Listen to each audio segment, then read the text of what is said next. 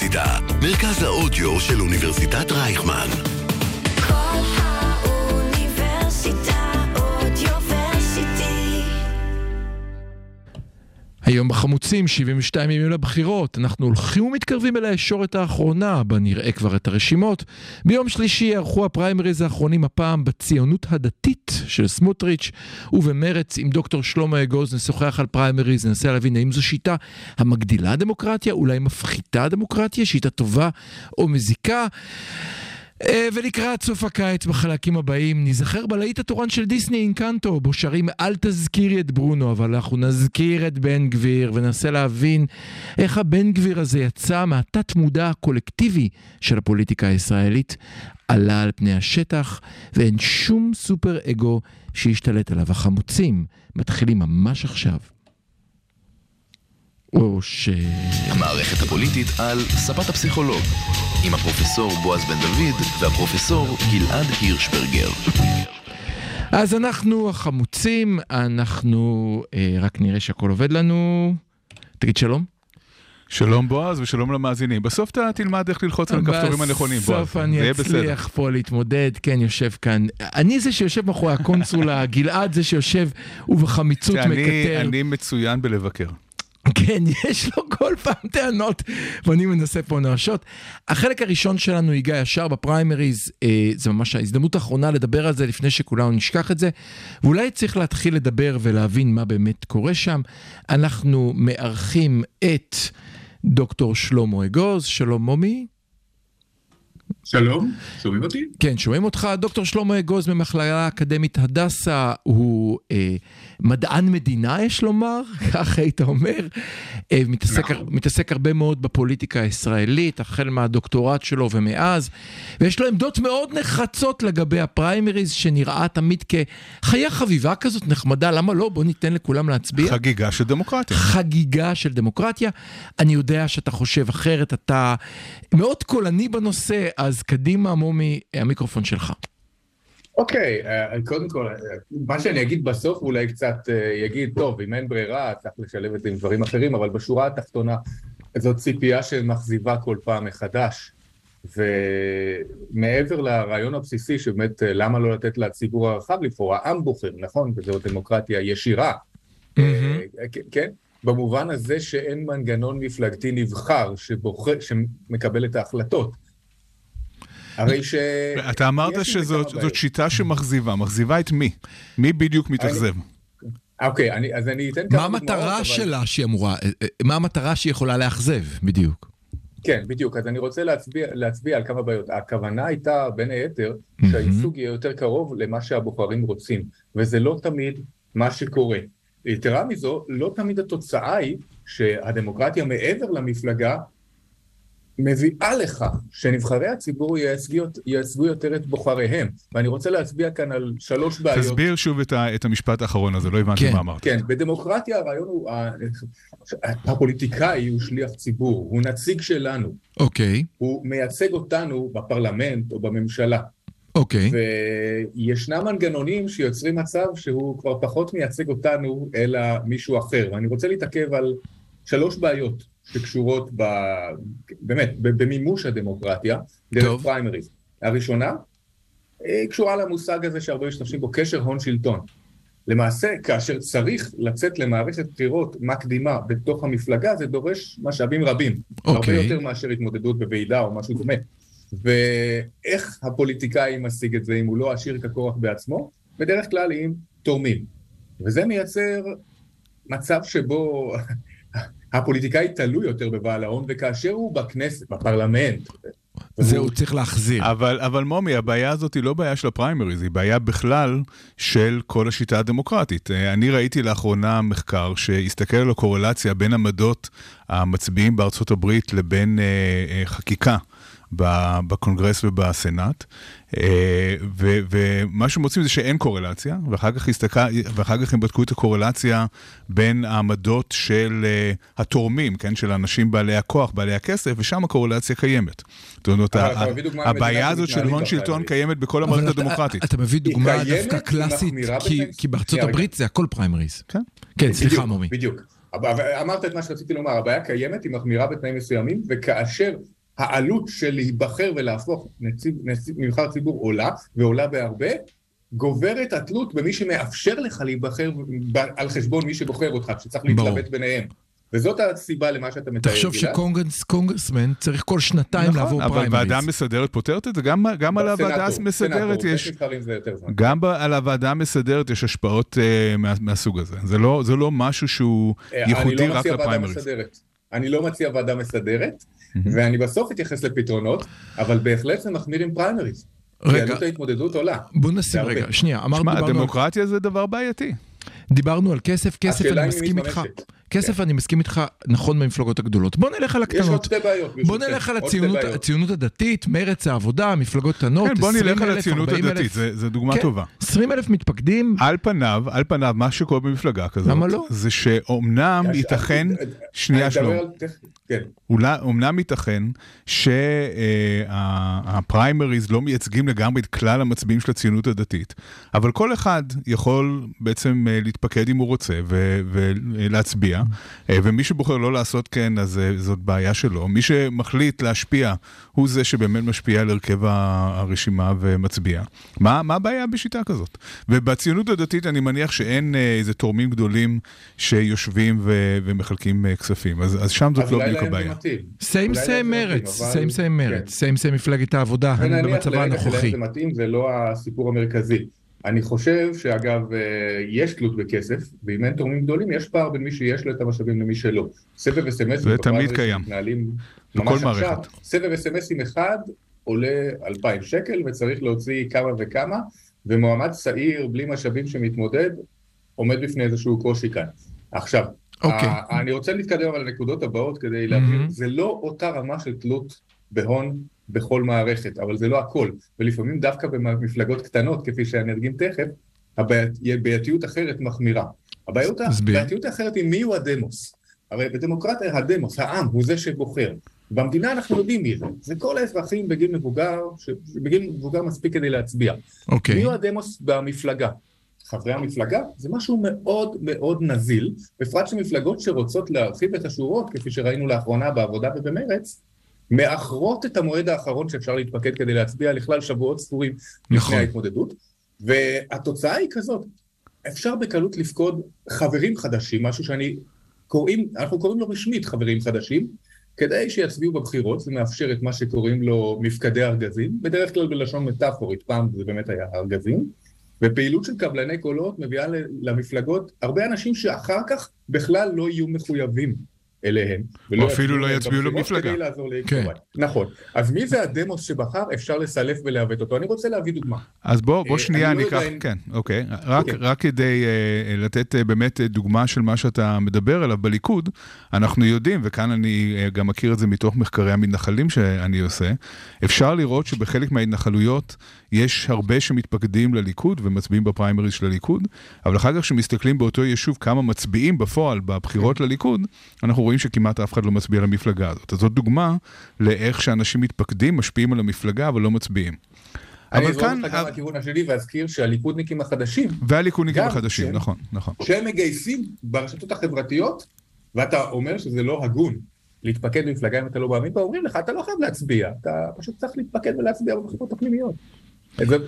אבל תראה, מומי, הציבור שמצביע לליכוד בסופו של דבר, מסתכל על הרשימה שהורכבה בפריימריז, והוא יכול להחליט אם כן או לא להצביע. זאת אומרת, אף אחד לא מחייב את ציבור המצביעים של מפלגה כזו או אחרת להצביע למפלגה אם תוצאות הפריימריז לא מוצאים חן בעיניו. אבל זו לא שאלה, גלעד, לדעתי. השאלה שמומי מעלה היא, אם מחר אתה... אתה זוכר את השיחות שאתה עושה מדי פעם מלפיד בסוף כל שידור פה, אז אם אתה עושה במקום זה שיחה עם יושב ראש או יושבת ראש מפלגה זו או אחרת, אומרת לך, מה אתה ממליץ לנו לעשות? אומר מומי, האם פריימריז היא שיטה נכונה לחזק את המפלגה או לא? וכאן אני ברשותך רגע מומי יציג את הצד השני, הצד שני אומר רגע, פריימריז גורם לאנשים להתפקד, להרגיש שיש להם השפעה, להרגיש שהם יכולים, כשלקחת מהם את זה והודעת שאתה מצביע על ידי ועדה מסדרת או על ידי ועידה, המנשים אמרו, יאללה, אני, אני לא מרגיש מחובר, אני לא מרגיש קשור, אני, כמו אס-אמסים שאתה מצביע ב... יש כאן עניין ערכי בעיניי שהוא עמוק הרבה יותר מזה. טוב. אפשר לשבת כאן ולדבר שעות על כל החסרונות בשיטה הדמוקרטית בכלל. יש המון חסרונות, כן? צ'רצ'יל פעם אמר שדמוקרטיה היא שיטה גרועה, אבל יותר טובה מאלטרנטיבות. ואני חושב שזה נכון גם לגבי פריימריז. אפשר לדבר כאן על המון... אז אני רוצה שתשכנע אותנו שהפריימריז זה באמת משהו שהוא יותר בעייתי מהשיטה הדמוקרטית בכלל. אני עובר לנקודה ברשותך, אבל אני רוצה לומר, בדמוקרטיה הפרלמנטרית, רוב הדמוקרטיות הן כאלה, מה לעשות, לא העם בוחר את הממשלה, או את ראשה, אלא הפרלמנט כנציג העם. ועידה שבוחרת מועמדים לכנסת עם משהו דמוקרטי, אם הוועידה הזו נבחרת, והבעיה המרכזית שהטרידה אנשים וגרמה למעבר לפריימריז, הוא דווקא ש... זה גוף בוחר גדול של בודילים נבלעים. ואני הבאתי כאן דוגמה לכך שזה לא בדיוק קורה, ובייחוד זה לא בדיוק קורה במפלגה קטנה שקל להטביע בכמות גדולה של מתפקדים לקראת בחירות. אני רוצה להזכיר לכם מספר, אני לא יודע אם אתם זוכרים מתי הוא עלה בפוליטיקה הישראלית, ארבעים ושלוש נקודה שבע אחוז. המשפט המלא היה, אני אנצח בפריימריז שהתקיימו בקרוב, ויקבל ארבעים ושלוש נקודה שבע אחוז. אמר את זה מועמד, שפיגר בסקרים שניסו לבדוק את תוצאת הפריימריז, זה היה שאול מופז בקדימה, ב... לקראת בחירות אלפיים ותשע. הוא אמנם הפסיד בסוף במעט מאוד קולות לציפי לבני, אבל הוא קיבל מספר קולות קרוב מאוד ל-ארבעים ושלוש נקודה שבע אחוז, למרות שזה נשמע לאנשים מוזר. מה הוא ידע שאחרים לא ידעו? הוא ידע כמה אנשים באמת יש לו שהתפקדו מוועדי עובדים או מה שלא יהיה, ועמדו, ואפשר היה להעריך שיצביעו עבורו. זה לא הספיק לנצח, למרות שהיו לו טענות קשות על זה, אבל אנחנו מבינים שמתחת לפני השטח קורה משהו אחר ממה שאתה מציג כדמוקרטיה. כן, אבל דווקא הדוגמה שלך מראה שבסופו של דבר, למרות כל הקומבינות ולמרות הארגזים ולמרות כל מה שאתה אומר, ולמרות שהוא ידע כביכול על קוצו של להיות בדיוק כמה הוא יקבל, דבר שהוא בלתי סביר לחלוטין, כן, כל מי שמבין בסקרים יודע שאי אפשר להתנבא בצורה כזאת. הוא העריך, זה לא היה כל כך מודע. ארבעים ושלוש נקודה שבע זה לא להעריך, זה לא חשוב, אבל הוא הפסיד, אבל הוא הפסיד, בסופו של דבר הוא הפסיד. זאת אומרת שלמרות כל למרות כל הטריקים וכל השטיקים וכל הקומבינות וכל הארגזים, בסופו של דבר הוא הפסיד. אז זה כן דווקא, זה כן מראה שהשיטה עובדת באיזשהו אופן. הצליחה איכשהו לעבוד כאן.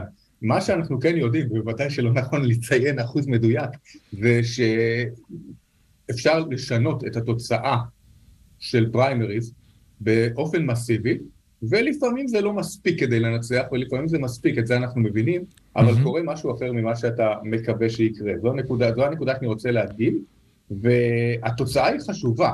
הדוגמת קדימה זו דוגמה אחת. תוצאת הפריימריז הקודמים שמרץ קיימה, היא מקיימת אותם עכשיו שוב, ואני חושב שהתוצאה תהיה דומה, שברגע שנודעו התוצאות, אותם אנשים שדרשו פריימריז כדי לעקוף דילים וקבלני קולות וכולי, יצאו בזעם על דילים וקבלני קולות והצביעו על תוצאות ההצבעה בכל יישוב דרוזי, על היקף תמיכה שהוא לא פרופורציונלי כן, למועמדים מסוימים, לקבוצת מועמדים, כאשר מספר הבוחרים לא קשור לתמיכה. רגע, אז, אז שנייה אחת. לדעתי, משהו דומה הולך לקרות עכשיו. אז בוא, בוא, בוא נפצח את זה שנייה אחת, מומי. בוא, בוא, בוא, בוא, בוא נהיה רגע אה, מלאים. אז אמרנו ככה, בפריימריז אנחנו יודעים שאנשים מצביעים, גם אם לא מתכוונים להצביע למש... למפלגה. אה, אני יכול להגיד לך שבשבוע האחרון ניהלתי שיחות עם כמה כאלה שפקודים במרץ, והסבירו לי שהם התפקדו בשביל מועמד מסוים. הם לא בטוח הצביעו למפלגה, והם תומכים באותו מעמד. לכאורה רע, כי הם לא תומכים במפלגה. מפלגה, אבל בעצם אני טוב. אני לא בטוח שזה לא לגיטימי. טוב. אני לא בדיוק. בטוח שמה שאמור לך הוא לא לגיטימי. אולי זה טוב. הוא אמר, אומרים... אני אוהב את חברת הכנסת או חבר הכנסת הזה. נכון. אני רוצה שהוא יהיה בכנסת, ועל כן אני מתפקד. נכון. מה רע? לא, ואם הם גם אומרים, אם הם אומרים שההצבעה שלהם מותנית בזה שהאיש שלהם יהיה בראש הרשימה, זה בסדר, זה לגיטימי. אוקיי, אני רוצה לומר דבר אחד נוסף, וזו תשובה קצרה, כי אני צריך להצליק עוד נקודה, לשאלה שהעלית, אם באמת מתנגדים של מפלגה מצליחים לעשות סיכול ממוקד למפלגה, בכך שהם משנים את מותה, ואז אנשים לא יצביעו לו בפריימריז, מפלגה אחרת תתקשה להחליף את זה כמפלגה עם מותג. הייתה שמועה שדווקא במקרה הזה לא הוכחה כנכונה, לראשונה כשהוא נגעו פריימריז פתוחים, ולקראת הבחירות לראשות עיריית חיפה, מפלגת העבודה עשתה פריימריז פתוחים תמורת תשלום סמלי, והיה חשד גדול שהליכוד פוקד הרבה אנשים להמשיך להצביע לראש העיר המכהן, שכבר רוצים להחליף אותו, אריגור אל, אל מול מיצנה, שהיה הגנרל שהוצנח מהצבא. למרות זאת מיצנה ניצח, אבל אפשר להבין שאם זה לא מפלגת העבודה, אלא גורם אחר שייצג את אותן עמדות, לא יהיה לזה אותו כוח. אז לא הייתי מבטל גם את זה. אני רוצה להצביע על נקודה שלישית. כל הדוגמאות שהבאת המועמים, כאלה שלמרות הטריקים והשטיקים, דווקא המועמד שהיה צריך לנצח כביכול הוא זה שניצח. זאת אומרת, הראית שהשיטה עובדת. אני לא אמרתי שמי שהיה צריך לנצח זה המעמד השני, ואני לא יודע אם לא היו לו דילים משלו. תראה, אני אגיד לך, אני אגיד לך איפה אני רואה את הבעיה. למשל, הדוגמה של מרץ איננה כזאת. אני אגיד לך איפה אני רואה בעיה בפריימריז, מנקודת המבט שלי. אם מסתכלים שוב על הפריימריז בליכוד. מצד אחד אפשר להגיד שהעסק שם עובד, בגלל שהביביסטים תומכים בביבי, וכל הרשימה בעצם שנבחרה, כל המקומות הראשונים, הם תומכי נתניהו, אז אין, אין כאן איזשהו פער בין עמדות המצביעים לבין, לבין הפריימריז במפלגה, אבל איפה שכן רואים פער, שהוא מאוד מעניין, אם מסתכלים על העמדות של ציבור המצביעים של הליכוד בנושאים מדיניים, רואים שמחציתם, כמעט מחציתם, תומכים בהיפרדות מהפלסטינים, היפרדות כזו או אחרת, בין אם שתי מדינות או היפרדות עצמאית אה, ישראלית. אבל בגלל שהמתפקדים לליכוד הם אנשים קיצוניים יותר מבחינה אידיאולוגית, אז מה שאנחנו רואים זה שכל חברי הכנסת, גם כאלה שהתבטאו בעבר אה, בעד אה, שתי מדינות או בעד היפרדות, היום פתאום הם כולם תומכי סיפוח. וזה קורה בגלל שהמתפקדים בליכוד הם יותר קיצוניים אידיאולוגית מהמצביעים. אני, אני, אני ברשותך רק אגיד כאן שלאחרונה היה רעיון עם מנהלת טור הדעות בישראל היום, והיא מחתה על, על הביטוי ימין רך, ואומרה, ימין רך זה ליכודניקים. ימין רך זה מצביעי הליכוד שמוכנים לזה, מבחינתה הימין היחיד הוא סמוטריץ', חוץ מסמוטריץ' כולם ימין רך, אבל זה כבר עניין אחר. כן, מומי. ברשותכם, נקודה שלישית חשובה מאוד, נוגעת למחסום הנראות. שוב, שוב, כשאתה פונה לקהל רחב, לקהל... אתה צריך שאנשים יהיו מוכרים. אם אתה כבר חבר כנסת, או איזה גנרל שצנח מהצבא, יש לך יתרון. מה זה, איזה מצב יוצא? חוץ מזה שיש פחות פנים חדשות, ומי שקיים נבחר, זה מאוד בלט במרץ. אוקיי. וחותר שוב תחת ההערה של גלעד, שבסוף הסכנות לא מתממשות. מגזרים שכבר מיוצגים במיעוט, סביר שימשיכו להיות מיוצגים במיעוט. מה שקרה לייצוג נשים בליכוד, בבחירות האחרונות, היא דוגמה טובה. אבל שוב, מרץ אלפיים ושמונה עשרה היא דוגמה שהיו צריכים לבחור בערך ארבע מקומות ריאליים, אולי חמש. וניסו לדחוס, כמו שאומרת הבדיחה, חמישים פעילים לתוך פולקסווגן. לא. מי שלא נבחר, תמיד מישהו לא יבחר, או הלהט"ב, או הערבי שהוא לא דרוזי, או ה... אלא אם כן יש אישה ערבייה לסבית וסוגרת את הכל. עיתונות של זעם, למה האיש ההוא לא נבחר? תראו, לכם יש בעיות מיוחדות במרץ, אבל תראו מה קרה במפלגת העבודה. מפלגת העבודה, נעמל הזימי, שלא מוכרת לציבור, אבל כן מוכרת לפעילים של המפלגה. מאוד מוכרת. הגיעה למקום ראשון בפריימריז, מזרחית, אישה, סוציאליסטית, זה, זה בעיניי ממש מראה את ההצלחה של המנגנון של התהליך הזה. אלן, כי אתה מתעלם מהנקודה השנייה, היא מאוד חזקה בדילים הפנימיים. היא מאוד מקושרת במפלגה. בסדר? אז היא עשתה עבודה טובה כפוליטיקאית? ויש שהציעו על כך שאנשים טובים אחרים שעשו עבודה טובה או גילמו איזה... מומי, אני אתן לך דקה אחת... תמיד מי שטוב הוא זה שמצליח יותר. אני לא רואה שמי שטוב, מי שחזק במפלגה. או מפורסם. תן לי דקה אחת לפתרון. תן לי פתרון אחר. תן לי דקה אחת לפתרון אחר. הדרך הכי טובה של צערי יהיה קשה לאמץ אותה בישראל היא להבנות בשיטת, ממש בשיטת הבחירות במדינה.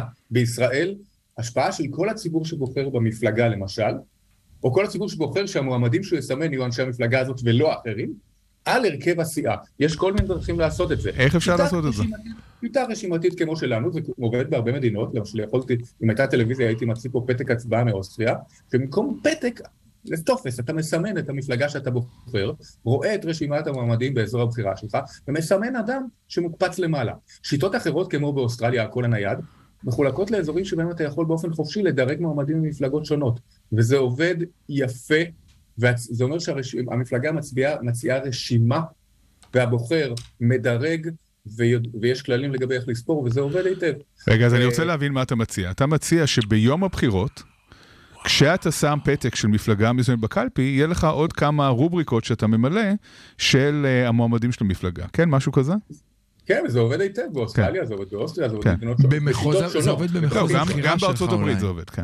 נכון, אז זו שיטה שבנויה על מחוזות בחירה, למרות שהשיטה הראשונה, רשימתית הפתוחה, יכולה לעבוד באותה מידה גם פה, במקומות שהיא קיימת לא מעקמים על זה, הציבור ששומע אותנו לא רואה איך בועז, מעוות את פניו. לא, הוא כן יראה, הוא יראה ביוטיוב. השיטה הזו מוכרת ועובדת היטב במדינות שונות, שהציבור יודע איך נראה פתק ההצבעה, והוא מבין איך מתבצעת הספירה, זה לא, זה, זה מתקבל. עכשיו, אגב, בארצות הברית, גם מי שבוחר בפריימרי זה משהו שמוגדר על ידי המדינה, אתה או דמוקרטי או רפובליקני, אתה רשום כאחד מהם, ואז אתה יכול להצביע במפלגה, זה מצד אחד מרחיב את הגוף הבוחר הרבה מעבר למה שאפשר להצביע עם קבלני קולות, אבל מצד שני זה גם מחייב את המפלגה לעשות פריימריז, בגלל זה זה כנראה לא יהיה פה, אדמו"רים ורבנים לא אוהבים את זה, יאיר לפיד לא אוהב את זה, כן. אבל יש גם דרך לשלב אפילו פריימריז ב, בשיטה שהיא מרובת שלבים במפלגה.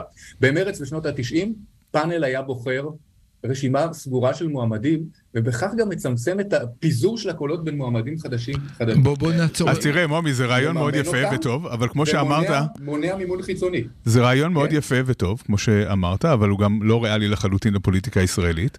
וכאן אני אשאל אותך שאלה, אני אשאל אותך שאלה... אני אשאל אותך שאלה, שבואו נוריד את זה לקרקע המציאות. אחרונה. מה עדיף בסופו של דבר? פריימריז או ועדה מסדרת? כי אלה שני, שתי האופציות שקיימות בישראל כרגע. לא נכון. אם כבר, ועידה או שילוב של פריימריז בשלבים שונים, שהייתי אוקיי, אז, אז ועידה, מה, מה עדיף? פריימריז או שיטות אחרות שקיימות? לא, והשיטה שהצגתי היא גם טובה, והיא קיימת ועבדה בישראל, אני חולק עליך. אתה בעצמך אמרת שהאדמו"רים ולפידים ו... לא, יחסמו אותה. השיטה האחרת שהצגתי בסוף, שמה? ועידה קובעת פאנל מועמדים, אוקיי, אז נוסיף גם ועידה. מה עדיף מבין כל האופציות? הנה, אני מציג את זה, שלב שני, פריימריז, שלב שלישי. צוות מצומצם שהוועדה הסמיכה שמתקן עיוותים כמו נשים שלא נבחרות או ערבים שלא נבחרים בצורה מוגבלת. גם זאת שיטה... אתה, מומי, מומי, אנחנו לא חיים באותו עולם. פרופסור גדי רהט מהאוניברסיטה העברית מציע שיטה דומה וזה לא נראה לו כל כך לא ריאלי. בסופו של דבר, בבחירות שנערכות אחת לשלושה חודשים במדינת ישראל, צריך לבחור בין שתי שיטות. שיטה אחת היא קבוצה מצומצמת בין אם זה ועידה, מועצה... או בן אדם אחד, או ועדה מייעצת, או קבוצה מצומצמת, או פריימריז, בזמן הקצר זה מה שאפשר.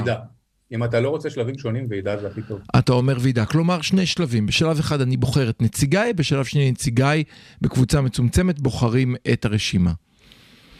אנחנו בוחרים ועידות כל הזמן. זה רעיון יפה, אני לא בטוח שהוא יתממש. אני חושב שהרבה ממה שאתם אומרים כאן נובע מבעיות של מרץ באופן ספציפי בפריימריז שלה, בגלל שהמתפקדים של מרץ לא בוחרים, לא מסיימים את כל הרובריקות הנכונות, ומכניסים את מרץ לבעיה, למשל לגבי מועמדים ערבים וכו'. אני חולק עליך שבחירות בוועידה היו מאוד פופולריות, הרבה מפלגות ועוד נשארו בישראל, זה פשוט לא נכון. אנחנו, מומי, אני אתן לך, חרגנו הרבה מהזמן, אני אתן לך עכשיו משפט סיכום חזק, בועט, קדימה שלך, ואז אנחנו עוברים לשיר.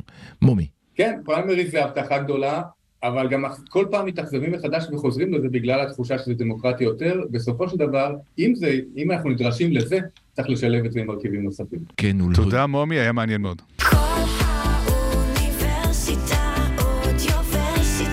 אוניברסיטה, מרכז האודיו של אוניברסיטת רייכמן. החמוצים. בפעם החמישית. המערכת הפוליטית על ספת הפסיכולוג. עם הפרופסור בועז בן דוד והפרופסור גלעד הירשברגר. אל תזכירי את ברונו, לא, לא, לא, כך שרות הבנות שלי, אני שר לך כבר הרבה זמן, אל תזכיר לי את בן גביר, אבל הגיע הזמן לדבר על בן גביר, אני רוצה ברשותך להקריא כותרת uh, של טור של רוגל אלפר מהארץ, אל תתייחסו בביטול לבן גביר, אין שום חוק שקובע שבסוף יהיה בסדר. כן, אחרי השיר הנוגה והפסטורלי ששמת, הייתי חייב. אתה יודע, שהרגיע אותי והכל, עכשיו פתאום מדבר על בן גביר, זה קשה לעשות את הסוויץ' הזה. אנחנו חייבים, אבל גלעד, בוא... בפתיח אמרתי שזה מרגיש לי קצת כאילו משהו צף לו מעטת מודע של כולנו. אז חכה, לפני שמגיעים לפסיכולוגיה דינמית, בוא נדבר קצת, אנחנו נלך מהקונקרטי ליותר פסיכולוגי. טוב. קודם כל, אני חושב שמה שאמרת עכשיו, רוגל אלפר הוא לא מישהו שאני בדרך כלל אוהב לצטט, אבל במקרה הזה הוא צודק. אם מסתכלים קצת על הטוויטר ורס, על כל מה שקורה בטוויטר, שזה הרבה פוליטיקאים ועיתונאים, אני מזהה שתי מגמות שמדאיגות אותי.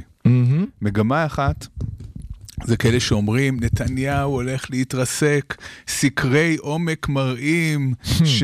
כן, כל מיני דברים מהסוג הזה, אז קודם כל אין דבר כזה סקרי עומק, סקרים, סקרים, ואף אחד לא רואה כרגע שום מגמה שהתרסקות, אולי הייתה קצת היחלשות, אבל לא משהו מאוד משמעותי.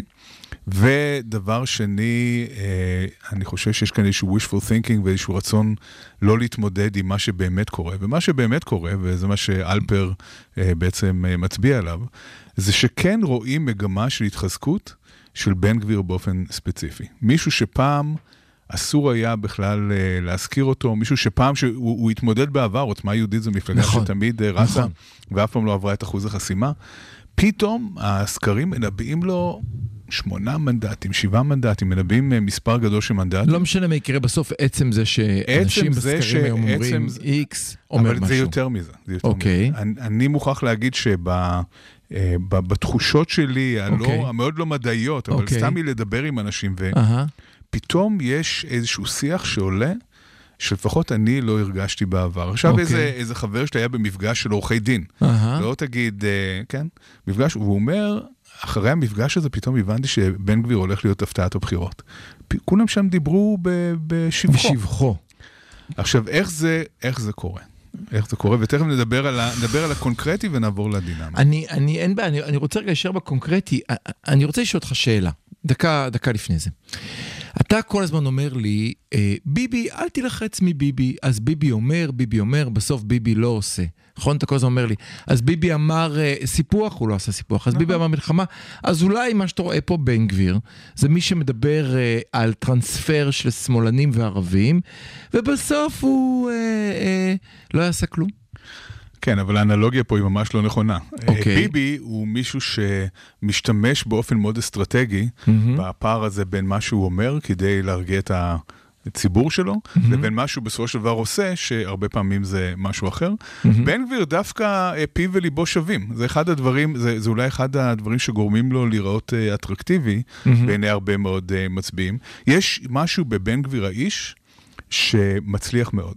ומה, והוא עשה איזושהי, איזושהי טרנספורמציה בפרסונה שלו, בדימוי הציבורי שלו. אוקיי. מי איזה ילד פוחז פרחח שהופך דוכנים בשוק וגונב סמלים של מכוניות, הוא הפך להיות משהו אחר.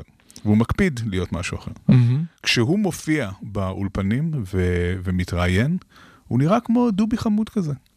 הוא יודע לדבר, הוא מחייך, הוא... גם אני מוצא את עצמי הרבה פעמים כשאני יושב ושומע את בן גביר בטלוויזיה, אני מוצא את עצמי מחבב אותו אפילו קצת, עד שאני נזכר פתאום מי זה האיש הזה ומה עם העמדות שלו.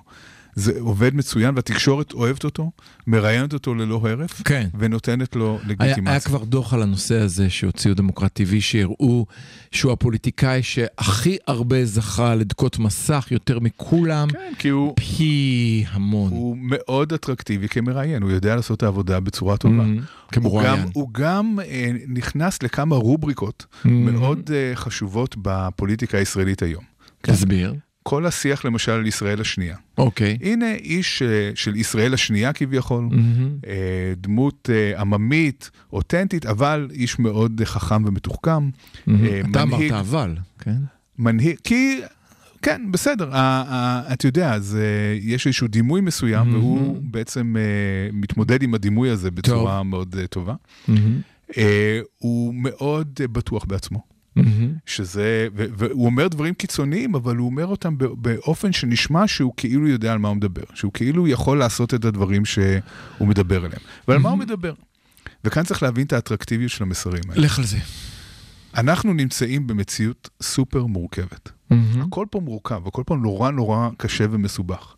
ואנחנו צריכים כל הזמן, מי שמנהל את המדינה הזאת, ללכת בין הטיפות ולהתמודד עם הסתירות השונות ועם הקשיים השונים שיש כאן. אני אתן לך דוגמה מהשבוע האחרון. אבו מאזן עם חמישים השעות שלו. זה עשה סערה מאוד גדולה בישראל, וזכה לגינוי, ובצדק. מה, מה שהוא אמר הוא, הוא חמור ביותר, זה כן, אפילו... הנסיבות שבהם זה נאמר, עשו את זה, כמובן. צריך, בוא, כן, סליחה, גם, בוא, גם בגרמניה, הוא אמר את זה בגרמניה. הוא אמר את זה בגרמניה, ליד נשיא גרמניה, אחרי שדיברו על טבח הספורטאים, שהיה נכון. באמת, זה לא היה... זה לא אדם שירו עליו וירה בחזרה. לא, יותר גרוע מזה באמת קשה לדמיין משהו. כן. יחד עם זאת. הוא חזר בו והתנצל. זה לא משנה, יחד עם זאת. הרבה מאוד הפוליטיקאים מהמרכז הפוליטי בישראל אמרו, תקשיבו, הבן אדם הזה הוא לא חבר שלנו, והוא לא מישהו שאנחנו אוהבים במיוחד, אבל בפועל הוא עוזר לנו להשיג שקט ביטחוני בשטחים. התיאום הביטחוני איתו עובד. הוא מישהו, הוא פרטנר, הוא כן מישהו שאפשר לעשות איתו עסקים, וגם אם הוא אומר דברים כאלה, לא צריך לשפוך את התינוק עם המים, וכן צריך להמשיך. אלה מסרים מורכבים מאוד. שרוב הציבור לא יכול לקבל אותם. בא בן גביר ואומר, בוא נגרש אותו. נגרש אותו, נגרש את כולם, כל מי שחושב ככה, יאללה, על מסעיות, לאירופה, לארצות, לא, לא, זאת, הפתרונות של בן גביר הם פתרונות פשוטים. מחבלים, עונש מוות. עכשיו, יש סיבה לכך שעד היום לא היה עונש מוות למחבלים. כן. אנחנו יודעים שאם כל מומחה לביטחון, כל גורמי הביטחון, אף פעם לא רצו את זה, כי הם מבינים מה זה יחולל. זה יחולל משהו שהוא הרבה יותר גרוע ממה שזה יפתור, ולכן לא תומכים בזה. אבל זה פתרון פשוט, יש מחבלים, בוא נהרוג אותם. בוא נגיד מה זה יחולל, זה יחולל קדושים שלזכרם יוצאים למסעות. כן, כבר דיברנו על המתמטיקה של הטרור. כן, אנחנו יודעים שאם נהרוג מחבלים, זה ייצר עוד מחבלים ולא כל מחבלים. כל הטקס מביאים אותו, מוציאים אותו להורג ביום שזה קורה, וואי, איזה גם, גם יש דרך אגב, אני, אני אגיד משהו לא יפה ואתה תצחק עליי, אבל יש גם דברים לדעת מערכים שלך. וגם לערכים שלך יש חשיבות, וכשהערכים שלנו שאנחנו לא מוציאים להורג, בעוד שהצד השני מציגים אותו כמי שכן מוציא להורג, אני חושב שיש בזה ערך. אוקיי, נכון גם זה, אבל בואו נדבר מבחינת עלות תועלת אפילו. כן, כן. התועלת ב, כן. בעניין הזה היא, היא, היא לא רק שהיא נמוכה, היא אפילו הפוכה. הפוכה. אותו הדבר לגבי הדברים האחרים. אבל זה עושה כיף, נעים להרגיש שפתרנו את הבעיה במקום. בוא ניתן חסינות לשוטרים ולחיילים. כן, זה גם משהו שהציבור אומר, באמת נמאס כבר מכל אלאור אזריה שמוצאים, ישר מעמידים לדין, וכמובן שהציבור ברובו תמך באזריה. אלה פתרונות מאוד פשוטים למצבים מורכבים, ורוב הציבור, שמה לעשות, חושב בצורה פשוטה, אוהב את הפתרונות האלה. אז יש בזה משהו שמאוד קוסם לכולם, במיוחד שיש תסכול ארוך טווח, ארוך שנים מהמצב. אנחנו תקועים במצב הזה. אתה אומר אנחנו יוון. אתה אומר אנחנו יוון, ויש את, איך נקראת המפלגה הזאת? הסער הזהוב. כן. נכון, עם השם המורכב. אתה אומר זה המצב. לא רק ביוון, בכל אירופה יש את העניין הזה, אנחנו רואים מנהיגים... אבל שם זה ממש קרה, שם ממש מפלגה עלתה. אנחנו רואים בכל אירופה עלייה של הימין הקיצוני, ברוב אירופה, שגם זה נובע בדיוק כמו אותו דבר. יש בעיה מורכבת, בואו נפתור אותה באופן פשוט. בואו נגרש, נעיף, ונפתור את הבעיה, כן? כולם, כל מי ששומע, כל מי שלא חושב על זה יותר מדי, ואומר, כן, באמת, אם נגרש את כל הערבים, אז אין ערבים, אין פיגועים, לא היו יותר בעיות, לא, לא נצטרך יותר להתמודד עם הבעיה הזאת. הם לא מבינים את המשמעות של אפילו לחשוב על לגרש מעל שישה מיליון בני אדם שלא ירצו לעזוב בעצמם. זה בעצם ג'נוסייד. בוא, מה ש, מה שחשוב כאן להגיד, זה שכל ניסיון לגרש אוכלוסייה שלמה, זה רצח עם, זה לא משהו פחות מזה, זה לא יכול להיות פחות מזה, כי זה כמובן יעורר התנגדות במלחמה מבית לבית, זה רצח עם, זה פשוט רצח עם. אז קודם כל, אני רק אתקן, השם הוא השחר הזהוב, זאת המפלגה ביוון שעלתה והתחזקה עד שהיה רצח מסוים, אתה זוכר של פוליטיקאי שהפיל אותה.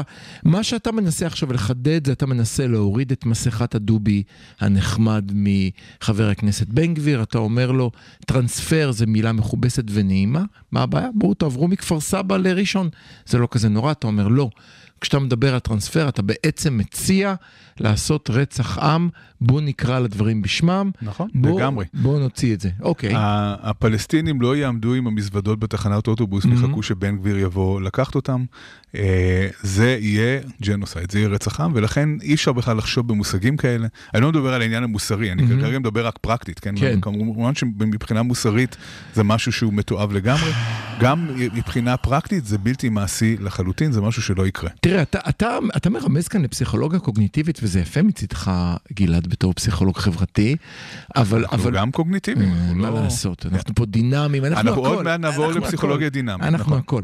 אבל תראה, זה אחרי, אחרי השיר. יש כאן משהו... אתה אומר, הפתרון הפשוט הוא קל, ואני מוכן להגיד לך שאנחנו מאוד לא אוהבים כיצורים להתאמץ קוגניטיבית. כן. אנחנו מאוד מעדיפים, אם אפשר לא, עדיף. אבל כאן אני אוסיף לזה פן חברתי, לא רק קוגניטיבי. לך על זה? לא רק שאנחנו מעדיפים פתרונות פשוטים על מורכבים, אנחנו רוצים להרגיש צודקים. יש כאן את עניין של צדקת הדרך. אוקיי. כל מי שלא נמצא בימין הקיצוני, בעצם נמצא במצב מורכב כזה של כן, אנחנו מצד אחד יש לנו זכויות, אבל מצד שני יש גם פלסטינים, וצריך... זאת אומרת, אנחנו נמצאים במין מצב מאוד מורכב מבחינת תחושת הצידוק שלנו, מבחינת ההצדקה של הקבוצה שלנו. אצל בן גביר אין בכלל שאלה לגבי זה. אנחנו הצודקים המוחלטים, הצדק המוחלט נמצא איתנו, אין בכלל מקום למצמץ ואין מקום לגמגם, הכל mm-hmm. מאוד מאוד ברור וחד משמעי וחד מימדי, וזה קוסם לאנשים, אנשים רוצים להרגיש צודקים, הם לא יכולים להתמודד כל הזמן עם המורכבות הזאת, המורכבות הזאת היא מאוד קשה. אז אתה אומר, אני מוריד להם את, ה, את המורכבות, אני מוריד להם את הבלגן בראש, את התחושה, כן, לא, אז מה אני עושה כאן, למה אני פה ולא במקום אחר, הנה הסבר פשוט וקל, וגם אתה גורם להם להרגיש נורא נורא צודק. נכון. זאת אומרת, לא רק שעשית לי קל יותר לחשוב, אלא גם אני הולך עם זקיפות, ואני רוצה להגיד איזה משהו. שמתי לב לדבר נורא מוזר, מתחילת הקמפיין של הליכוד, אי שם לפני חודשיים, כל הזמן שמתי לב שנתניהו מדבר על להחזיר את זקיפות הקומה. נכון, לגמרי, לגמרי. עכשיו שמתי לב שבהתחלת הקמפיין הוא זרק המון המון דברים, כמו שהוא תמיד עושה וראה מה תפס, מה שתפס נשאר, מה שלא תפס ירד. הרבה סיסמאות ירדו. סיסמה אחת לא ירדה. להחזיר את זקיפות הקומה. יש דבר שנקרא... מה זה? אתה יכול להסביר לי מה זה? יש דבר שנקרא אמפליפיקציה מוסרית. מה אין כאן זקיפות קומה? אמפליפיקציה מוסרית זה מצב שבו אנחנו יוצרים אה, דיכוטומיזציה מאוד ברורה של טוב ורע. העולם הוא מורכב, כמו שאמרנו מקודם. האנשים שנמצאים במרכז המפה הפוליטית ובשמאל המפה הפוליטית אומרים, כן, אנחנו צודקים, אבל גם לפלס... לפלסטינאים יש מידה מסוימת של צדק, הם צודקים ואנחנו צודקים, ואנחנו עושים להם דברים רעים, וגם הם עושים לנו דברים רעים. Mm-hmm. זה מאוד מאוד מורכב מבחינה מוסרית. אנשים, ברגע שעושים אמפליפיקציה מוסרית, שזה אומר, הרעים הם רעים מוחלטים, והטובים הם טובים מוחלטים, העולם נהיה הרבה יותר פשוט וברור, ואגב, אנחנו רואים לפני כל מלחמה, כל מלחמה שעם יוצא אליו, חייבים לעשות את התהליך הזה של אמפליפיקציה מוסרית. אתה לא יכול לצאת למלחמה נגד קבוצה אחרת, ולהגיד, מצד אחד יש איזשהו צדק בדברים שלהם, מצד שני, לא, אתה צריך להגיד, אנחנו הטובים, הם הרעים, צריך להילחם. דינציפיקציה של אוקראינה, כך אמר פוטין, לעמו ושלח נכון, אותו נכון, למלחמה. נכון, נכון, הוא היה צריך לייצר כן. מצב מוסרי מאוד ברור, אנחנו טובים והם רעים, הם נאצים. לא פחות מזה.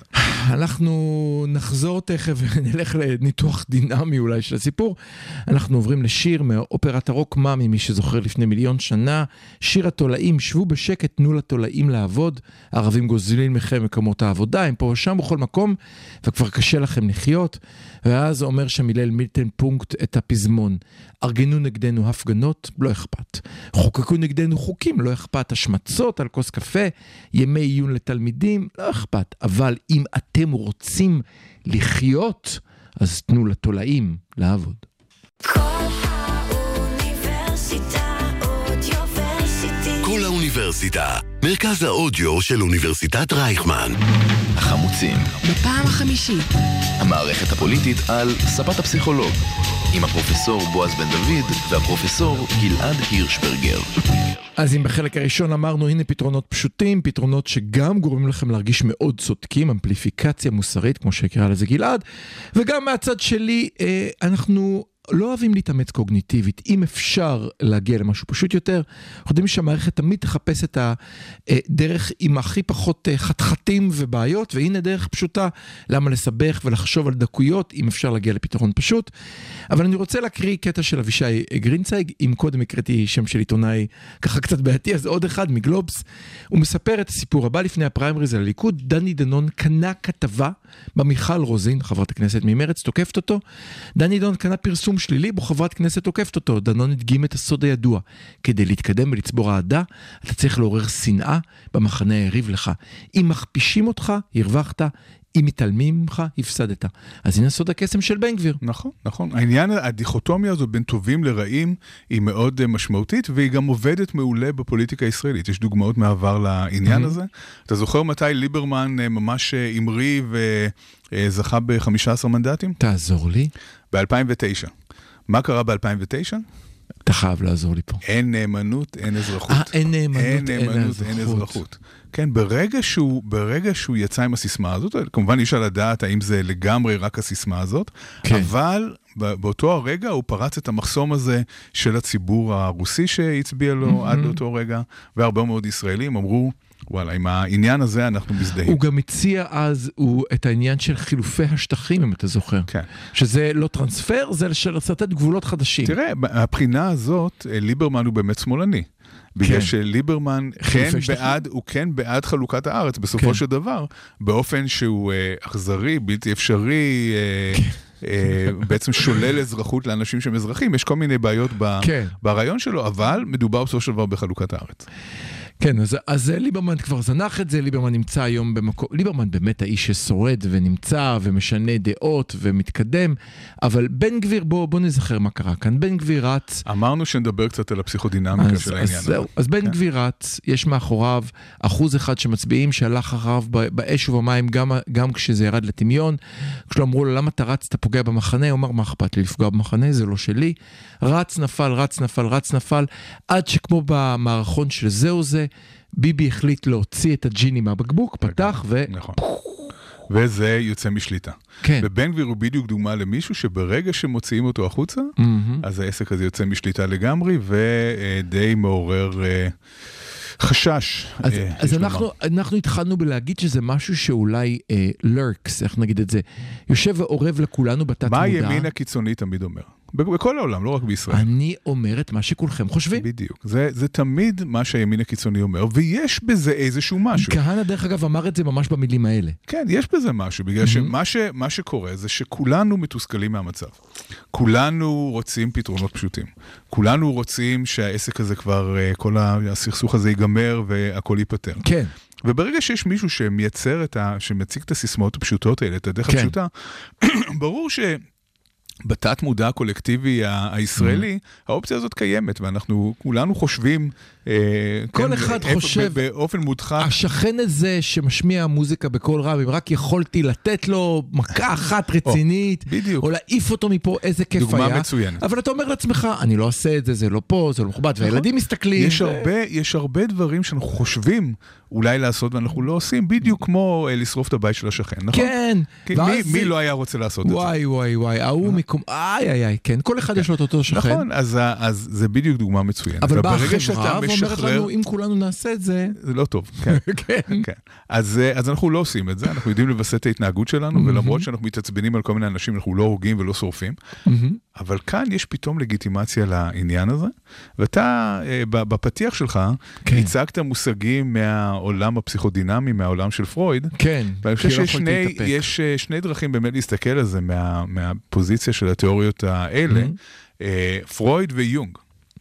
אוקיי, אז קודם כל צריך לומר שבדרך כלל לא מסבירים בפסיכולוגיה, לא בפסיכולוגיה האקדמית, מאבות הפסיכולוגיה, מפרויד ואיום, כי זה כבר פסה, זה כבר, זה תיאוריות שהן כבר לא רלוונטיות, הן לא, אין להן תוקף מחקרי וכולי, אבל לפעמים יודעות להסביר דברים שקשה להסביר אותם באופנים אחרים. אפשר לפחות ליהנות מהן. אפשר ליהנות מהן. קדימה. אז מה פרויד אמר? ויש כאן משהו מאוד אינטואיטיבי שאפשר להבין אותו. במודל של פרויד הוא מדבר על זה שיש, שהנפש שלנו בעצם מורכבת משלושה מרכיבים, שלושה, שלוש תהליכים, שלושה תהליכים שבעצם מבסטים אחד את השני. Mm-hmm.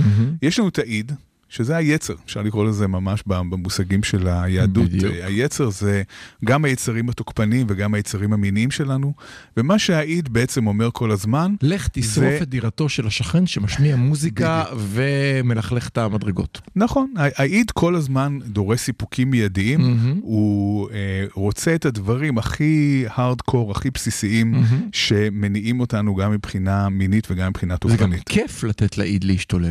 לא, אז, אז זה מסוכן. כן, כן, אבל לכן, עכשיו, העיד הזה אה, הוא פחות אה, מבוסד שאנחנו ילדים קטנים, כן, mm-hmm. שאנחנו בני שנה, שנתיים, ולאט לאט מתפתחים המרכיבים האחרים, נכון. על פי פרויד, שמבסטים אותו. יש את האגו, שהאגו הוא בעצם ה, אה, אה, העיקרון, אם מה שמניע את העיד זה עיקרון ההנאה, mm-hmm. מה שמניע את האגו זה עיקרון המציאות, שאומר, mm-hmm. רגע, אוקיי, יש, אנחנו רוצים ליהנות, אבל יש אישי מציאות, יש אנשים מסביב, בואו נמצא את הדרך הנכונה אה, mm-hmm. לתת שחרור למאוויים האלה של העיד, כן? ואז mm-hmm. האגו עשו כל הזמן בלמצוא את הדרך הנכונה, אה, מיניות, כן, זה חשוב, אבל לא בכל מקום, אה, נמצא את המקום הנכון שזה בסדר, אה, תוקפנות, אה, אולי אי אפשר לשרוף את הבית של שכן, אבל אתה כן יכול לשחק באיזה משחק אה, וידאו ש... אתה יכול, אתה יכול אגב, להעיר. זה לא עובד, אבל לא משנה, זה, כן. זה התיאוריה. המרכיב השלישי שמתפתח, זה בעצם הפנמה של הערכים, של ההורים, של המורים, של החברה, זה נקרא סופר אגו, שבעצם בא ואומר, זה לא בסדר, זה אסור. לא, אנחנו לא רק נמצא את המקום הנכון לשחרר את היצרים של העיד, אלא אנחנו נגיד לעצמנו, זה ממש לא בסדר. לחשוב בצורה כזאת, ולנהג בצורה כזאת, זה לא בסדר. ואז בעצם אנחנו רואים את שלושת הכוחות האלה, והם מבסטים אחד את השני. זה פרויד. אבל אני... בוא רגע נשאר עם פרויד, אז בא השאלה של... רק אני אסיים את האלגוריה, אז באה השאלה לפרויד.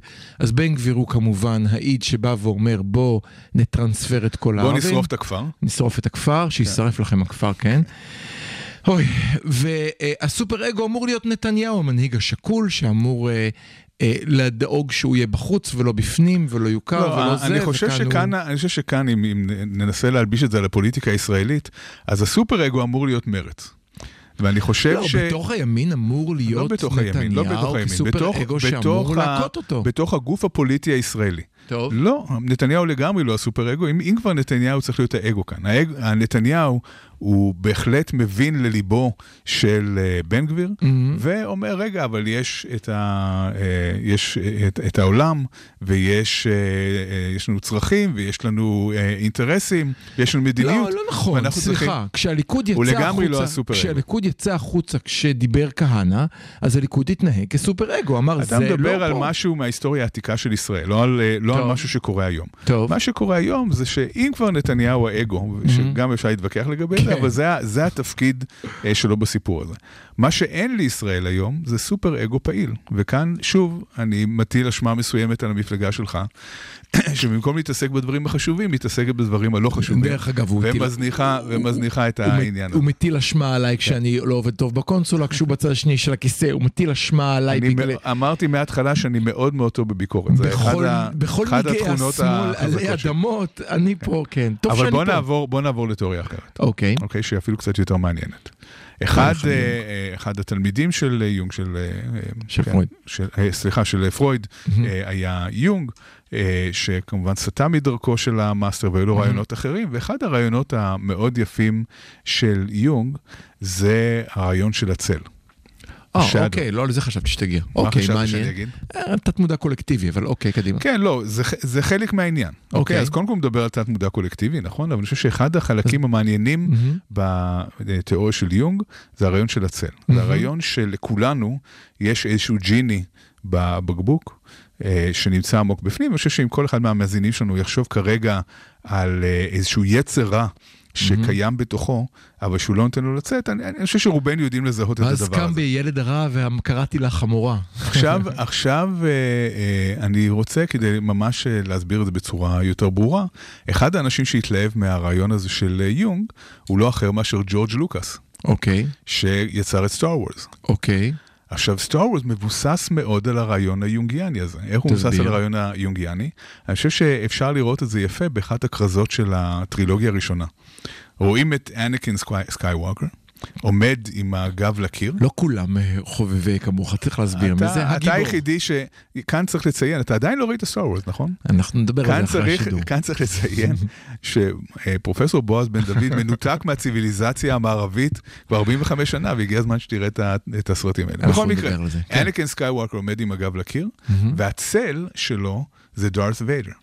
זאת אומרת, אנקין סקייווקר הצעיר, שהוא עדיין ג'די, שהוא עדיין טוב, רואים את, ה, את יצר הרע הזה בצל שלו, כן, ממש, mm-hmm. אה, הוא, הוא הראה את זה בצורה הכי אה, ברורה שיכולה להיות, אני ממש אהבתי את, mm-hmm. את הכרזה הזאת, וכל הרעיון הזה של ה-dark side of the force, כן, של הצד האפל של הכוח, הוא רעיון שמבוסס על הפסיכולוגיה היונגיאנית. רעיון של צל הוא גם מי שפספס, זאת אומרת, לא משהו שאתה יכול להתנתק ממנו, זה לא משהו שיכול לקצר אותו, ולהפך ככל ש... הפורס הוא גם ש... חלק מהתת מודע הקולקטיבי, כן, ו... יש כאן, כן. יש כאן איזשהם אנרגיות קולקטיביות ש... mm-hmm. שרוכשות, ההחלטות, ואתה בוחר אם לקחת את הצד הטוב או את הצד הרע.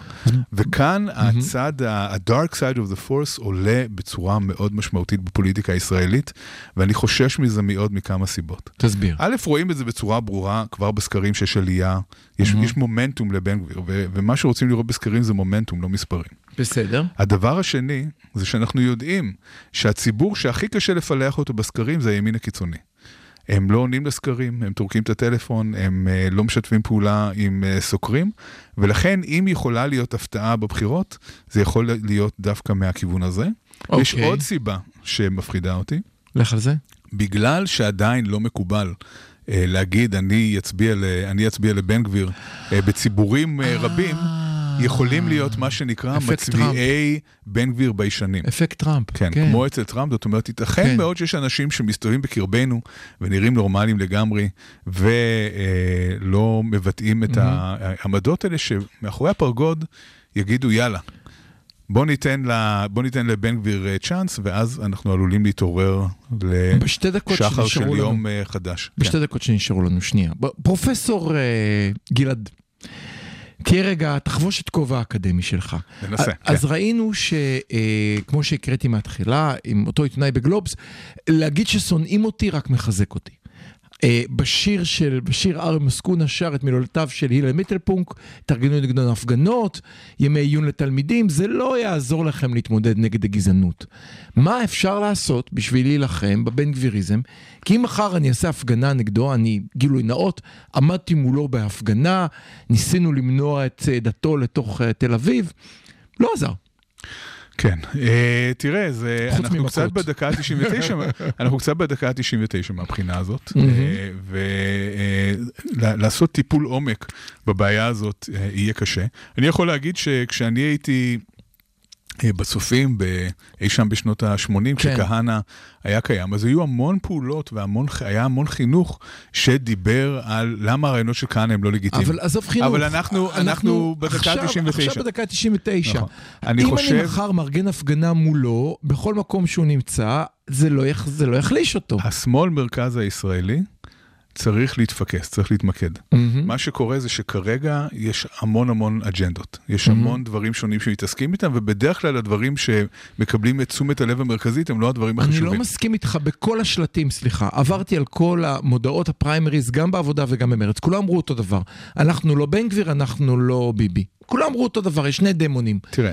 אני לא יודע מה קורה בפריימריז. אם מסתכלים על מה מנהיגי המפלגה מתעסקים איתו, אם מסתכלים על הדברים שתמר זנדברג מדברת אליהם, אם מסתכלים על ניצן, אם מסתכלים על ניצן הורוביץ, גם לא מנהיג מפלגה. עזוב, מנהיג מפלגה יש שניים. היום יש שני מנהיגי מפלגה. יש לך את מראב מיכאלי, ויש לך... אם מסתכלים על מראב מיכאלי, שמתעסקת בשפה ממוגדרת ובכל מיני דברים כאלה, שאני לא אומר שזה לא חשוב, אבל זה, הטיטניק עומדת להינגש בקרחון, ואם למד אותנו איך להשתמש בשפה חדשה. זה חוסר יכולת להבחין בין העיקר לבין התפל. אני מסכים איתך בהכל, אבל בוא נגיד את הדבר הבא, בוא תחמר את זה, או זהבה... זה לא עניין של או-או. לא, אבל מי שלא יבחר... של המסרים. מי שלא יבחר ליושב ראש מרץ, הוא בן אדם שהוא מדבר על בן גביר מבוקר ועד ערב, גם הוא וגם היא. מה זה עוזר? מישהו צריך ללחוץ על פעמון ההזקה. מה זה עוזר? אני לא יכול להגיד לך שיש פתרון קסם לבעיה הזאת. אין פתרון קסם לבעיה הזאת, אבל, ש... אבל מישהו צריך ללחוץ על פעמון ההזקה, וזה לא יכול להיות רק מהשמאל הקיצוני אבל... יותר, ממרץ ועבודה. לא, לפני רגע שמת גם... אותי שאני לא מספיק. זה אז... צריך להיות גם אצל לפיד, וזה צריך להיות גם אצל גנץ. גם... רגע, אבל, אבל זה... לא, סליחה, גלעד, בקמפיין של גנץ, ראית בצד אחד, אז בזמנו, כשגנץ רצים ביחד עם כולם, בכחול לבן הגדולה, ראית אותו בצד אחד, בצד שני צוחק את בן גביר ואת ביבי, זוכר? נכון. זה היה בשלט. כן. אז מה? אבל כאן אני חושב שגנץ, אם נדבר עליו באופן ספציפי, mm-hmm. הוא מפספס בצורה מאוד משמעותית, גם את הפוטנציאל האלקטורלי שלו. אחד הדברים okay. שהוא יכול לעשות, זה להגיד, תקשיבו, אני במרכז, אני יכול להיות בכל ממשלה שלא תהיה, mm-hmm. אני לא ישב עם בן גביר. ותצביעו לי, אני אבטיח שבן גביר לא יהיה בממשלה. אני חושב שאם הוא היה עושה דבר כזה, הוא גם היה אומר אמירה ערכית מאוד, וגם היה בעצם מייצר איזושהי משוואה שאומרת, אני יהיה הקול הממרכז בכל מפלגה שלא תהיה. אני חושב שהולך לומר את זה, אבל בזה אנחנו נסיים, אז אנחנו לא הצלחנו למצוא פתרון אנטי גזענות. אין פתרון קסם, אין פתרונות קסם. חוץ מזה שתצאו להצביע, אז אנחנו חמוצים, כל אוניברסיטה מאה ושש נקודה שתיים אף אם, אנחנו לא נהיה כאן בשבוע הבא, כי אני אהיה בכנס, נחזור בעוד שבועיים, חפשו החמוצים, כל אוניברסיטה בספוטיפיי או ביוטיוב, בכל שבוע פרק חדש. נודה לכם מאוד אם תעשו לנו סאבסקרייב, או אם תדרגו אותנו, זה עוזר לנו להגיע לקהלים חדשים. תשמרו, יש לכם שבוע לא לעשות שטויות עד שאני חוזר, אם אפשר תשמרו על הכל. גלעד, אני מטיל את זה בידיך, להתראות. בהחלט.